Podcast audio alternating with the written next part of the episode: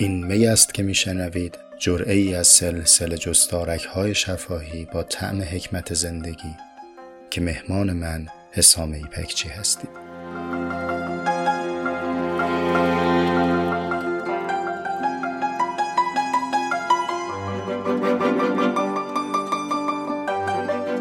هم پیاله های من سلام. امیدوارم که تندرست و پربار باشید. بر سر سفره حکمت زندگی هستیم کتابی به قلم آرتور شوپنهاور و در جرعه قبل بر اساس ارجایی که خود شوپنهاور در پیش گفتار داده بود رفتیم به سراغ سرفصل چهل و نهم. از جلد دوم کتاب اصلی او یعنی جهان همچون اراده و ایده که البته به فارسی جهان همچون اراده و تصور ترجمه شده. در این بند چهل و نهم نقدها و نگاه شوپنهاور به موضوع سعادت رو مطرح کردیم. مختصر دیگه البته و گذرا و رسیدیم به سرفصل شریف رنج. توی این جرعه می‌خوام در مورد رنج کمی مفصل تر صحبت بکنم اما یه یادآوری می‌خوام داشته باشم. اگر به خاطرتون باشه توی جرعه های اول عرض کردم که سبک طرح موضوعم در می اینطور نیستش که بخوایم چند جرعه پیاپی در باب زندگی آرتور شوپنهاور صحبت بکنیم. به فراخور صحبت اگر جایی نیاز پیدا شد به زندگی او هم ارجا میدیم. در تاریخی که او داره این مباحث رو مطرح می‌کنم تعملاتی خواهیم داشت. به گمانم اومد که الان وقت مناسبی است که به حد چند دقیقه کوتاه و گذرا در مورد شخصیت و زندگی آرتور شوپنهاور اشاره داشته باشم و بعد بیایم صحبتمون رو در همین جوره ادامه بدیم.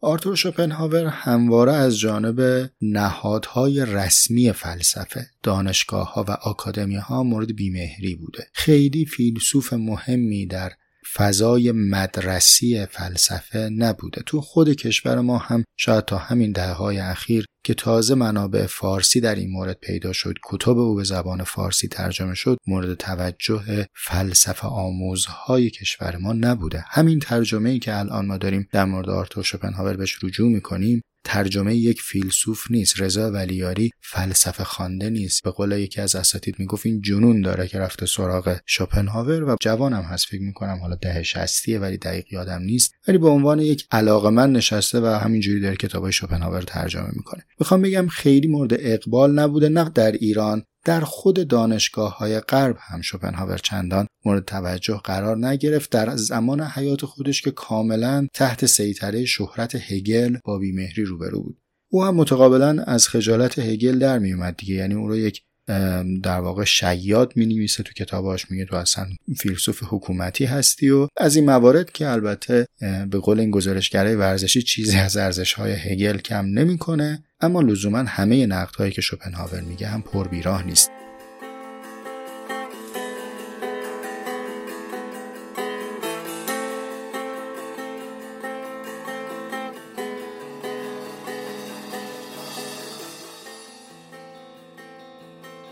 شوپنهاور به معنای عرفی واقعا یک نابغه است. یعنی یک جوانی که در 25 سالگی دکترای فلسفه گرفته با یک رساله خیلی خوب و مفصل در مورد اصل جهت کافی و بعد 5 سال بعد این کتاب جهان همچون اراده و ایده رو نوشته و منتشر کرده. یعنی در سی سالگی خیلی سن پایینیه برای همچین اثری. بقیه فیلسوفا عمدتا در مرز چهل سالگی اثر پخته رو منتشر کردن. هگل پدیدارشناسی روح رو تو 38 سالگی منتشر می‌کنه. هایدگر هستی و زمان رو تو 38 سالگی منتشر می‌کنه. کانت که تا 50 و چند سالگی اثر چشمگیری نداشته در حوزه فلسفه. تو این فضا وقتی در سن سی سالگی چنین اثری خلق میشه ما باید بدونیم که این فرد یک فرد با دقت و نابغه بوده.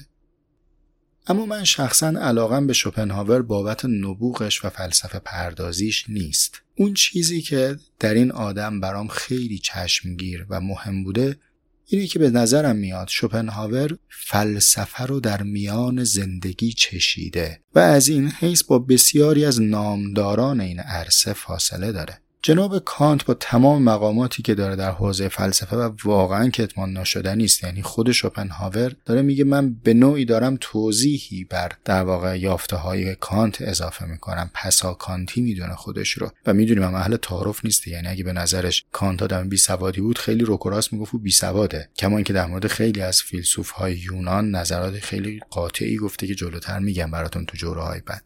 اما کانت زندگی بی فراز و نشیبی داشته. یک فرد بدون حاشیه و بدون حادثه در یک شهری زندگی کرده درس خونده درس داده تا پنجاه و چند سالگی هم اثر خیلی فاخری منتشر نکرد. یعنی اگر کانت مثل نیچه بود یعنی تو سن چهل و چند سالگی از دنیا می‌رفت چه بسا فرد کاملا گمنامی بود که اصلا نامی از او در تاریخ فلسفه باقی نیمون چون اثری نداشت که بخواد با اون شناخته بشه.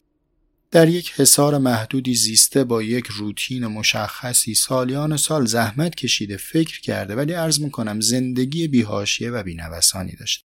یا فیلسوف عظیم و شعن دیگه مثل جناب هایدگر با اون اثر فاخر و سخت فهمیدنیش به نام هستی و زمان. وقتی زندگیش رو مرور می‌کنیم این زندگی خیلی پرتلاطمی نداره. روستازاده ای بوده از پدری متولد شده که خادم و پیشکار کلیسا بوده. در پایان هم پیش پدر و مادرش در همونجا دفن شده. و این حد فاصل تولد تا مرگ رو عمدتا در روستای زادگاه خودش در یک کلبه نشسته فکر کرده درس خونده درس داده نوشته و تقریبا میشه او رو یک فیلسوف فارغ از حادثه و منزوی دونست. اگر یک برهه کوتاهی نمی‌رفت عضو حزب نازی بشه و برگرده احتمالا هیچ حادثه چشمگیری در زندگی این آدم قابل روایت نبود.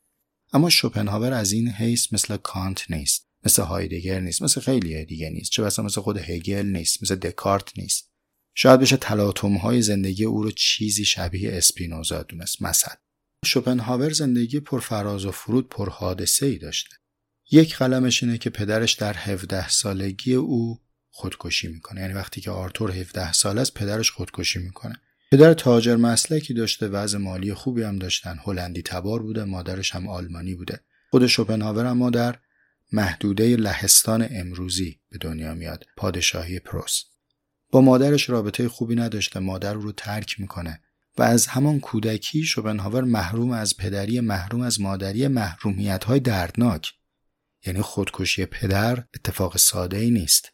اینکه مادری تو رو ترک بکنه و بره دنبال زندگیش با کس دیگری زندگی بکنه و تو رو نپذیره این اتفاق ساده ای نیست. البته که ما نمی‌خوایم اینجا مادر رو قضاوت بکنیم. باید زندگی رو دید و دید که در چه موقعیتی مادر به همچین تصمیمی رسیده. ولی به هر حال برای شوپنهاور این اتفاق اتفاق بزرگی است. شوپنهاور آدم یک جانشین و منزوی در یک محدودم نبوده. کشورهای متعددی رو سفر کرد. از حیث مالی آدم متمولی بوده. متمول بودنش هم به خاطر اینکه اداره می‌کرده از حیث مالی زندگیش رو. او با هزینه شخصی این کتاب جهان همچون اراده و تصور رو منتشر می‌کنه و این کتاب با بیمهری روبرو میشه. نوشته شده که یه جایی می‌بینه این نمی‌دونم سبزی فروش بودن بساتی بودن هر کی بودن کاغذ باطله که استفاده می‌کردن کتابای شوپنهاور بوده. شوپنهاور تجربیات زیسته متعددی داشته. مرگ دیده فراغ دیده جدایی دیده سفر دیده هجرت کرده به چند زبان آشنا شده و مسلط شده. دروس و رشته های متنوعی خونده. می‌دونید ابتدا طبیعی میخونده. همین الان در مقالاتش اگر نگاه کرده باشید ارجاعات خیلی دقیقی داره رو بحث های شیمی طب زیست شناسی و بعد هم که در فلسفه ماهره جنگ رو تجربه کرده پاندمی و بیماری فراگی رو تجربه کرده. از وسط این همه آشوب و این همه نزا و رخداد فلسفه ای رو تبیین کرده. همه این قصه طولانی رو براتون گفتم. که یادآوری بشه برای خودم و شما هم بدونید. کسی داره از رنج صحبت می‌کنه که رنج رو زیسته. ما وقتی فلسفه شوپنهاور رو می‌خونیم آمیختگی این فلسفه با زندگی رو درک می‌کنیم. زندگی و مرگ کلمات پرتکراری است در ادبیات شوپنهاور. شما به این میزان در ادبیات هایدگر از زندگی نمی‌بینید.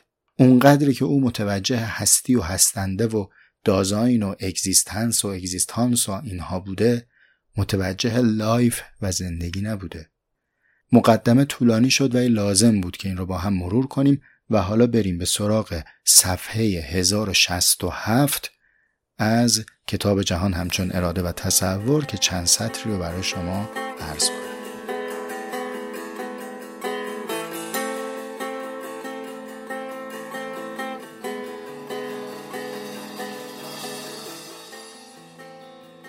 در جوره قبل به یاد دارید که عرض کردم که رنج پالاینده است. این نظر شوپنهاوره. میگه رنج برای رستگاری ما ضرورت داره. و ما اگر به رستگاری می‌رسیم به واسطه رنجی است که می‌بریم نه به واسطه عبادتی که می‌کنیم. ها اینجا هم یه جمله معترضه بگم. در دقیقه چهارده جوره شانزدهم من گفتم که شوپنهاور انسان خدا باوری نیست. این گزاره دقیق نیست. ما وقتی داریم در فلسفیدن صحبت می‌کنیم باید دقیق حرف بزنیم. من نمی‌دونم شوپنهاور خدا باور بوده یا نبوده چون خود خدا هم کلمه خدا هم لفظ مبهمه. و این جمله رو تصحیح می‌کنم. دقیقش اینه. فلسفه شوپنهاور الهیاتی و متکی به گزاره های ایمانی و خدا باورانه نیست. این جمله دقیق تری ولی اینکه خودش چه هست و چه نیست رو قضاوت ندارم.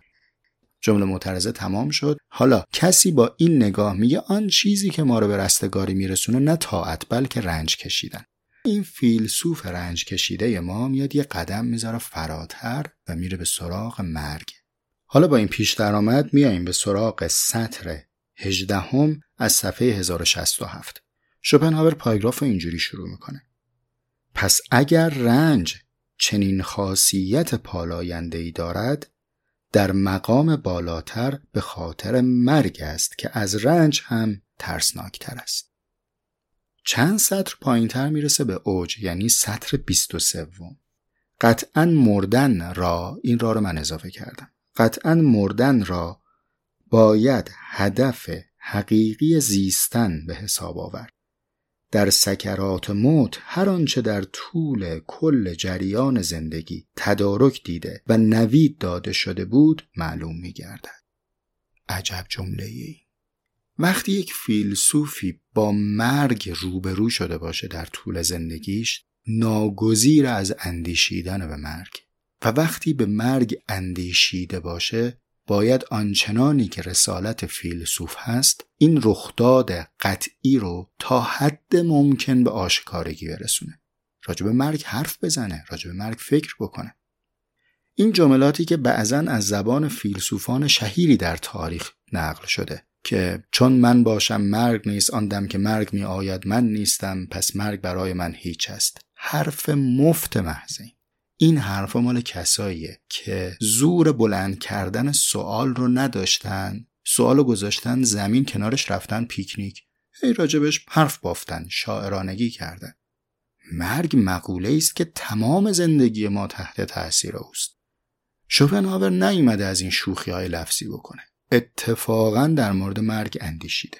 در ادامه همین سطری که براتون خوندم که دیگه اومدیم سطر 24 میگه مرگ نتیجه و خلاصه و حاصل جمع زندگی است. پس چه اتفاقی افتاد؟ ما در طول زندگیمون مواجهیم با امیدهایی که ناامید میشن رشته هایی که پنبه میشن طرحهای بی سرانجام و با همه این فرازها و فرودها یک گذری رو طی می‌کنیم. سرانجام می‌رسیم به تجربه به نام مرگ. انگار یه اون قله قله زندگی است. و در این قله سری به عقب برمیگردونیم. مسیر طی شده خودمون رو تماشا می‌کنیم. اینان چیزی است که شوپنهاور بهش میگه سکرات موت. اون لحظه ای که برمیگردونی سرتو به عقب و تصویر پشت سر و مسیر سپری شده خودت رو نگاه می‌کنی. اینجاست که معنای زندگی رو حالا می‌تونی درک بکنی. تو سطر سوم صفحه 1068 یه رو نمی‌خونم واقعیتش ویراست خیلی قابل فهمی نداره به نظرم. میگه که داستان زندگی رو تو لحظه ای می‌فهمی که در انتها سری به عقب برمیگردونی. فردیت خودت رو در حال استهلاک می‌بینی و اونجا داستان کامل زندگی خودت رو تماشا می‌کنی. و اون چیزی که اون لحظه نگاه می‌کنی ثمره معنوی و ذاتی زندگی است. این ثمره معنوی و ذاتی زندگی عین متنه. نه اینکه من بخوام شوپنهاور رو بهش معنویت ببخشم. سطر ششم کتاب. و این لحظه ایه که تو از قله مرگ می‌تونی زندگی رو تماشا بکنی. می‌بینید مرگ چقدر در نگاه این آدم با اهمیت و با ابهته؟ و اون چیزی که انسان رو از حیوان جدا می‌کنه اینه که انسان می‌تواند مرگ اندیشی کند. ببینید تلف شدن وصف مشترک بین انسان و حیوانه. او میمیره منم میمیرم. اما این نگاه آگاهانه از قله مرگ به زندگی این صرفا در قدرت انسانه شوپنهاور تو سطر نوه کتاب اینجوری میگه میگه از آنجا که این واپس نگری همچون پیش آگاهی روشن از مرگ مشروط و موکول به قوه عقل است و تنها در انسان امکان پذیر است و نه در حیوان و پس فقط او جام مرگ را تا انتها سر می کشد. یعنی تنها انسانه که می‌تونه تا ته ته مرگ رو تجربه کنه. تنها مرتبه ای که اراده می تواند در آن خود را انکار کند و از زندگی رو بگرداند انسانیت است. ابهام هایی که تو این جملات هست من خیلی هاش فکر می‌کنم به خاطر اینکه ما داریم ترجمه می‌خونیم. اما فهمم اینطوره. میگه این انکار خود به معنی زوال فردیته. اونجایی که دیگه من من داره میره ولی هستی باقی است. و من پشت سر خودم راه طی شده رو دارم تماشا می‌کنم و اونجاست که حقیقت زندگی رو ادراک می‌کنم. اگر نباشد مرگ ما فرصت تماشای اعماق زندگی رو نخواهیم داشت. بحث این جرعه خیلی طولانی شد و من ادامش رو موکول می‌کنم به جرعه بعدی و برای اینکه نهایت مزاحمت رو داشته باشم برای شما و خارش فکری ایجاد بکنم یک سوال هم می‌پرسم و بعد میرم. آیا اون چیزی که اصالت داره لذت در زندگی است؟ و ما گاهی با مانعهایی روبرو میشیم که بهش میگیم رنج. یا معکوس آنچه وجود داره رنجه و ما گاهی از این رنج فارغ میشیم و بهش میگیم لذت. شما اصالت رو به کدوم یکی از این دو می‌دید؟ این سوال خدمت شما باشه و دم بکشه تا جرعه بعد.